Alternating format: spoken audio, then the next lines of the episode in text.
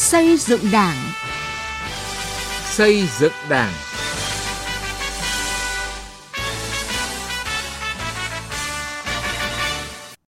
Kính chào quý vị và các bạn. Chương trình xây dựng Đảng hôm nay xin dành toàn bộ thời lượng đề cập những thành công trong công tác cán bộ của nhiệm kỳ 12 và những đổi mới trong công tác nhân sự cho nhiệm kỳ 13 cũng như mong muốn của cán bộ đảng viên và nhân dân vào đội ngũ cán bộ trong thời kỳ mới. Từ nghị quyết đến cuộc sống.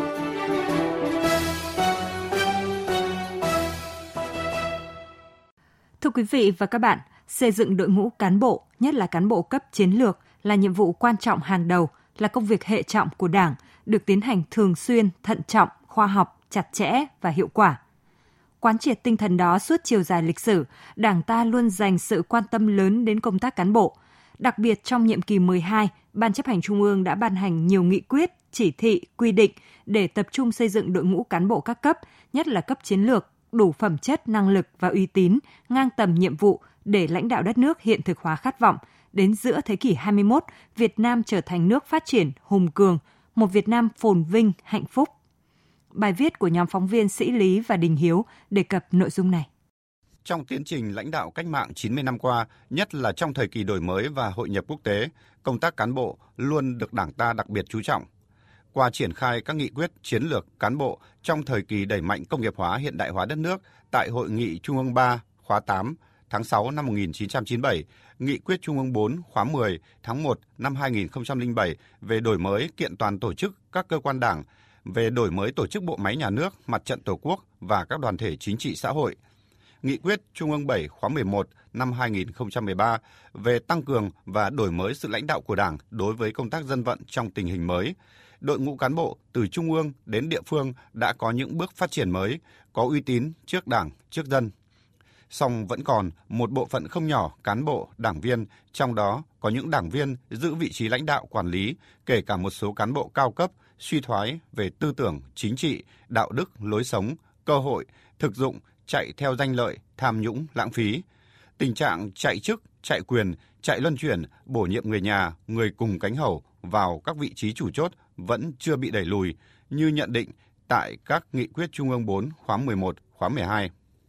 Từ nhận định này, trong nhiệm kỳ 12, Ban chấp hành Trung ương, Bộ Chính trị, Ban Bí thư dưới sự chỉ đạo của Tổng Bí thư Chủ tịch nước Nguyễn Phú Trọng đã tập trung rất cao để lãnh đạo chỉ đạo và thực hiện việc giả soát, bổ sung, sửa đổi và ban hành hệ thống quy định, quy chuẩn, nguyên tắc, cách thức chấn chỉnh và đổi mới toàn diện về công tác cán bộ, coi đây là nhiệm vụ trọng tâm số 1 và là nhiệm vụ thường xuyên của toàn Đảng và cả hệ thống chính trị. Tại nhiều hội nghị diễn đàn khác nhau, Tổng Bí thư Chủ tịch nước Nguyễn Phú Trọng luôn nhấn mạnh cán bộ là nhân tố quyết định sự thành bại của cách mạng. Công tác cán bộ là khâu then chốt của công tác xây dựng đảng và hệ thống chính trị. Xây dựng đội ngũ cán bộ, nhất là cán bộ cấp chiến lược, là nhiệm vụ quan trọng hàng đầu, là công việc thường xuyên của đảng. Đầu tư xây dựng đội ngũ cán bộ là đầu tư cho phát triển lâu dài, bền vững. Với tinh thần coi công tác cán bộ là nhiệm vụ trọng tâm, là công việc gốc của đảng trong nhiệm kỳ 12, Ban chấp hành Trung ương, Bộ Chính trị, Ban Bí thư đã ban hành gần 130 văn bản quan trọng để lãnh đạo chỉ đạo công tác xây dựng chỉnh đốn Đảng và công tác cán bộ, như Nghị quyết Trung ương 6 khóa 12 về một số vấn đề về tiếp tục đổi mới sắp xếp tổ chức bộ máy của hệ thống chính trị, tinh gọn, hoạt động hiệu lực hiệu quả, Nghị quyết Trung ương 7 khóa 12 về tập trung xây dựng đội ngũ cán bộ các cấp, nhất là cấp chiến lược, quy định 08 về trách nhiệm nêu gương của cán bộ đảng viên, trước hết là Ủy viên Bộ Chính trị, Ủy viên Ban Bí thư, Ủy viên Ban chấp hành Trung ương. Quy định số 205 về kiểm soát quyền lực, chống chạy chức chạy quyền trong công tác cán bộ, Thị Thanh Trà, Thứ trưởng Bộ Nội vụ cho rằng chưa có nhiệm kỳ nào Đảng ta tập trung cao độ cho công tác xây dựng chỉnh đốn Đảng, mà đặc biệt là công tác cán bộ với nhiều đổi mới và đạt được những kết quả quan trọng như nhiệm kỳ này hoàn thiện thể chế cơ chế quan trọng hướng mạnh vào xây dựng đảng trong sạch vững mạnh và đổi mới hệ thống trị đồng bộ làm cho công tác cán bộ được thực hiện một cách dân chủ công khai minh bạch và từng bước kiềm chế ngăn chặn đẩy lùi được tình trạng tiêu cực trong công tác cán bộ. Nhìn lại kết quả lựa chọn cán bộ từ đại hội đảng các cấp vừa qua cũng như công tác chuẩn bị nhân sự cấp chiến lược cho đại hội 13 tới đây, ông Nguyễn Thanh Bình, Phó trưởng ban thường trực Ban tổ chức Trung ương khẳng định Lần này, trong công tác cán bộ, nhân sự, Đảng ta áp dụng rất nhiều điểm mới quan trọng so với các nhiệm kỳ trước, trong đó có quy định tiêu chuẩn nhân sự tham gia cấp ủy, quy trình công tác nhân sự và đặc biệt là thực hiện giảm 5% số lượng cấp ủy viên cấp tỉnh, cấp huyện, dù giảm số lượng cấp ủy nhưng chất lượng lại tăng lên nhiều bởi chúng ta mở rộng dân chủ, tăng cường trách nhiệm của các cá nhân, tập thể trong lựa chọn, giới thiệu người tham gia cấp ủy, có sự thẩm định, giám sát của nhiều bên đối với công tác nhân sự. Ông Nguyễn Thanh Bình cho biết đội ngũ cán bộ các cấp đã có bước trưởng thành, phát triển về nhiều mặt, chất lượng ngày càng được nâng lên. Cơ cấu, độ tuổi, giới tính, dân tộc, ngành nghề và lĩnh vực công tác đều có sự tiến bộ rõ rệt. Nguồn cán bộ quy hoạch thì khá dồi dào, trình độ được nâng cao, cơ bản đáp ứng được cái hội nhập và phát triển đất nước trong tình hình mới và sự chuyên tiếp vững vàng giữa các thế hệ. Rút kinh nghiệm từ nhiệm kỳ 12, tới đây nhân sự tham gia vào Ban chấp hành Trung ương khóa 13 được tiến hành chặt chẽ hơn. Qua nhiều lần quy hoạch bổ sung, điều chỉnh, Trung ương đã bỏ phiếu kín, giới thiệu và đưa vào quy hoạch cán bộ cấp chiến lược khoảng 220 đồng chí việc quy hoạch Ban chấp hành Trung ương, Bộ Chính trị, Ban Bí thư và các chức danh lãnh đạo chủ chốt của Đảng, Nhà nước nhiệm kỳ 2021-2026 được tiến hành từng bước, thận trọng theo quy trình chặt chẽ, dân chủ. Công tác chuẩn bị nhân sự Đại hội 13 của Đảng được đặc biệt chú trọng về chất lượng trên cơ sở đảm bảo số lượng và cơ cấu hợp lý. Tỷ lệ cán bộ trẻ, cán bộ nữ, cán bộ người dân tộc thiểu số nhiệm kỳ này tăng hơn so với nhiệm kỳ Đại hội 12.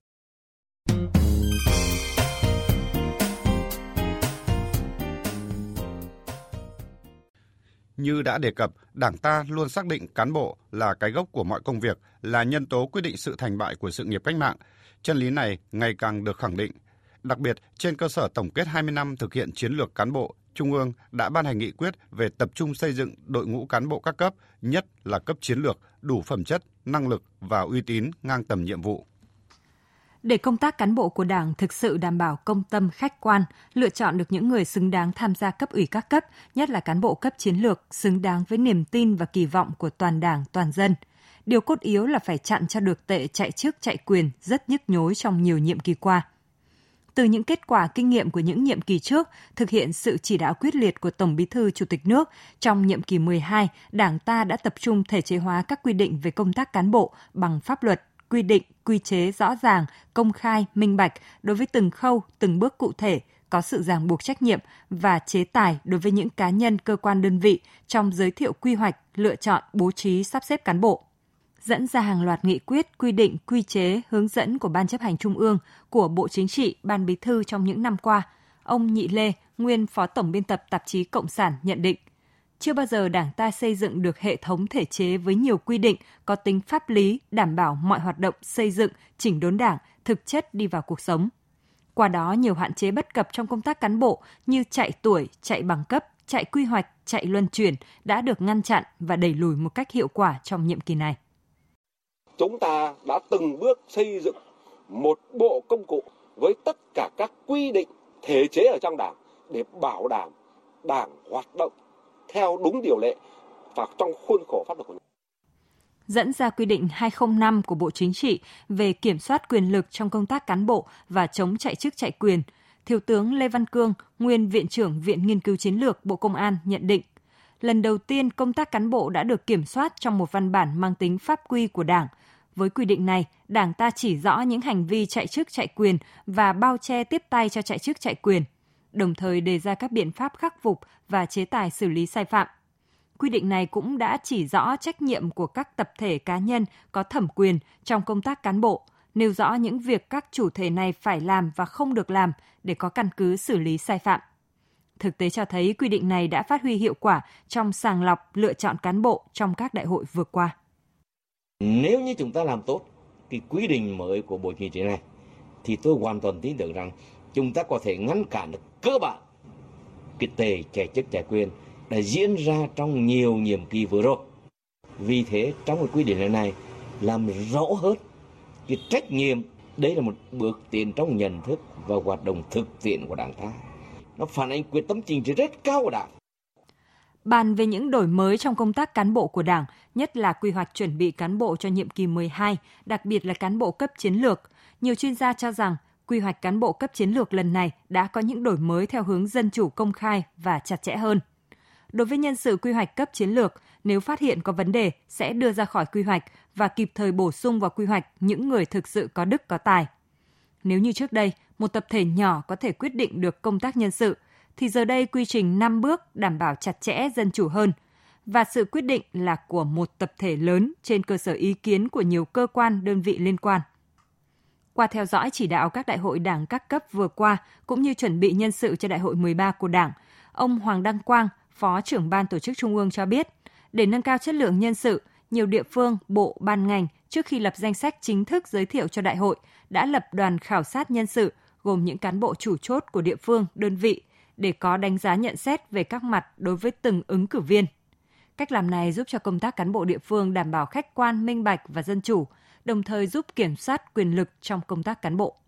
Đồng chí trưởng ban tổ chức chuyên về tham mưu về công tác cán bộ nhưng có đồng chí chủ nhiệm ủy ban kiểm tra, có đồng chí trưởng ban nội chính, có đồng chí chủ tịch ủy ban mặt trận, có đại diện của chính quyền ờ, tham dự, do tạo ra sự kiểm soát chặt chẽ, tạo ra cho công tác cán bộ là hết sức là làm dân chủ, khách quan, minh bạch, đúng quy trình, quy định, lựa chọn đúng người, đúng việc. Một điểm mới rất quan trọng trong công tác quy hoạch cán bộ cấp chiến lược nhiệm kỳ 13 đó là mở rộng tối đa dân chủ, công khai, rất chặt chẽ và không cứng nhắc. Nếu phát hiện người trong quy hoạch có vấn đề, sẽ đưa ra khỏi quy hoạch và kịp thời bổ sung vào quy hoạch những người thực sự có đức có tài. Đặc biệt nếu trước đây cán bộ chủ chốt cấp tỉnh, thành phố ít được tham gia xây dựng quy hoạch cán bộ cấp chiến lược, thì lần này Đảng ta cho phép cán bộ chủ chốt cấp tỉnh được trực tiếp giới thiệu nhân sự tham gia Ban chấp hành Trung ương bằng hình thức bỏ phiếu kín và phải chịu trách nhiệm về sự giới thiệu của mình. Có thể nói cả nhiệm kỳ qua, Đảng ta đã bám sát cương lĩnh, điều lệ Đảng, nghị quyết đại hội 12 và các nghị quyết của Đảng, sự lãnh đạo chỉ đạo của Bộ Chính trị, Ban Bí thư và cấp ủy các cấp chủ động tích cực triển khai toàn diện, đồng bộ, hiệu quả các công việc liên quan đến công tác xây dựng chỉnh đốn Đảng. Trọng tâm là công tác cán bộ, chuẩn bị tốt cho sự thành công của Đại hội Đảng các cấp và Đại hội Đảng toàn quốc lần thứ 13.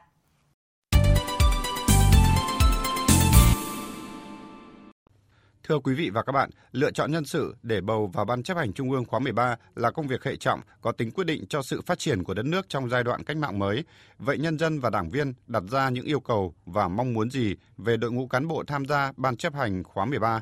Chúng tôi xin trích giới thiệu những ý kiến của một số chuyên gia về công tác xây dựng đảng, về công tác nhân sự Đại hội 13. Ông cha ta thì có một câu nói rất giản dị mà thấm thía là chọn mặt gửi vàng. Thực tế cho thấy là đội ngũ cán bộ lãnh đạo hiện nay của các của đảng ta đấy của nhà nước ta đấy dạ. ngày một trẻ hóa được đào tạo rất cơ bản. Thế thì thế hệ cán bộ hiện nay mà thể hiện rõ nhất là trong cái bố trí dàn nhân sự cấp chiến lược hiện nay của đảng tiến tới đại 13 đấy để thực sự là tinh hoa của đảng của dân tộc này cũng phải là tấm gương tiêu biểu cho trí tuệ của dân tộc của thời đại. Một lần nữa đảng ta thể hiện cái việc là càng ngày càng quán triệt đầy đủ sâu sắc hơn những cái chỉ dẫn của bác hồ bác nói là tổ quốc trên hết, dân tộc trên hết cơ mà. Tôi nghĩ rằng là chúng ta phải luôn luôn thấm nhuần cái bài học về dân là phải rất chú trọng cả vấn đề trách nhiệm trong công việc đã đành, nhưng phải rất chú trọng tự mình bảo vệ lấy danh dự của mình. Tôi thiết nghĩ toàn đảng, toàn dân chúng ta bây giờ đồng tâm, hiệp lực xây dựng đảng trong sạch vững mạnh để có được một đội ngũ cán bộ đảng viên thực sự xứng đáng với niềm tin của đảng, của dân, thực hiện cho được cái điều bác hồ mong muốn. Đảng là đạo đức, là văn minh tiêu chuẩn để trở thành trung ương nó phải cao lắm. Những đồng chí ủy viên trung ương có thể nói đại diện cho dân, cho nước. Bởi vì đảng ta là đảng cầm quyền, đồng nghĩa với việc là tổ quốc, đồng nghĩa với việc là dân tộc. Thì những người ấy hơn ai hết, hơn lúc nào hết, phải là vô cùng xuất sắc. Xuất sắc về tài, về đức, rồi về tình cảm, về tấm lòng đối với dân, với nước. Trước hết phải là những người vừa có đức, vừa có tài. Thực sự là những tấm gương cần kiệm liêm chính, trí công vô tư như bác hồ đã dạy. Nhưng đồng thời phải lắng nghe nhân dân vì hạnh phúc của nhân dân. Phải là những người dám nghĩ, dám làm, dám tiên phong đổi mới và dám chịu trách nhiệm. Và đặc biệt là phải biết chấp nhận và sử dụng những người khác biệt mình để cơ quan, tổ chức được đoàn kết và có thể phát huy được mọi nguồn lực và thế mạnh để phát triển. Làm sao mà thực hiện được cái sự chỉ đạo, cái tư tưởng của đồng chí Tổng Bí thư Chủ tịch nước Nguyễn Phú Trọng là không để một ai đứng trên tổ chức đảng để chi phối công tác cán bộ, chi phối việc lựa chọn đề bạt cán bộ mà không chịu cái sự giám sát của tổ chức đảng và của nhân dân. Thì có như vậy chúng ta mới xây dựng được cái đội ngũ cán bộ lãnh đạo các cấp đủ đức đủ tài. Quý vị và các bạn vừa nghe ý kiến của giáo sư Hoàng Chí Bảo, nguyên Ủy viên Hội đồng Lý luận Trung ương, tiến sĩ Nguyễn Viết Chức, Ủy ban Trung ương Mặt trận Tổ quốc Việt Nam, giáo sư tiến sĩ Nguyễn Đình Đức, Đại học Quốc gia Hà Nội về những yêu cầu và mong muốn đối với đội ngũ cán bộ Ban chấp hành Trung ương khóa 13.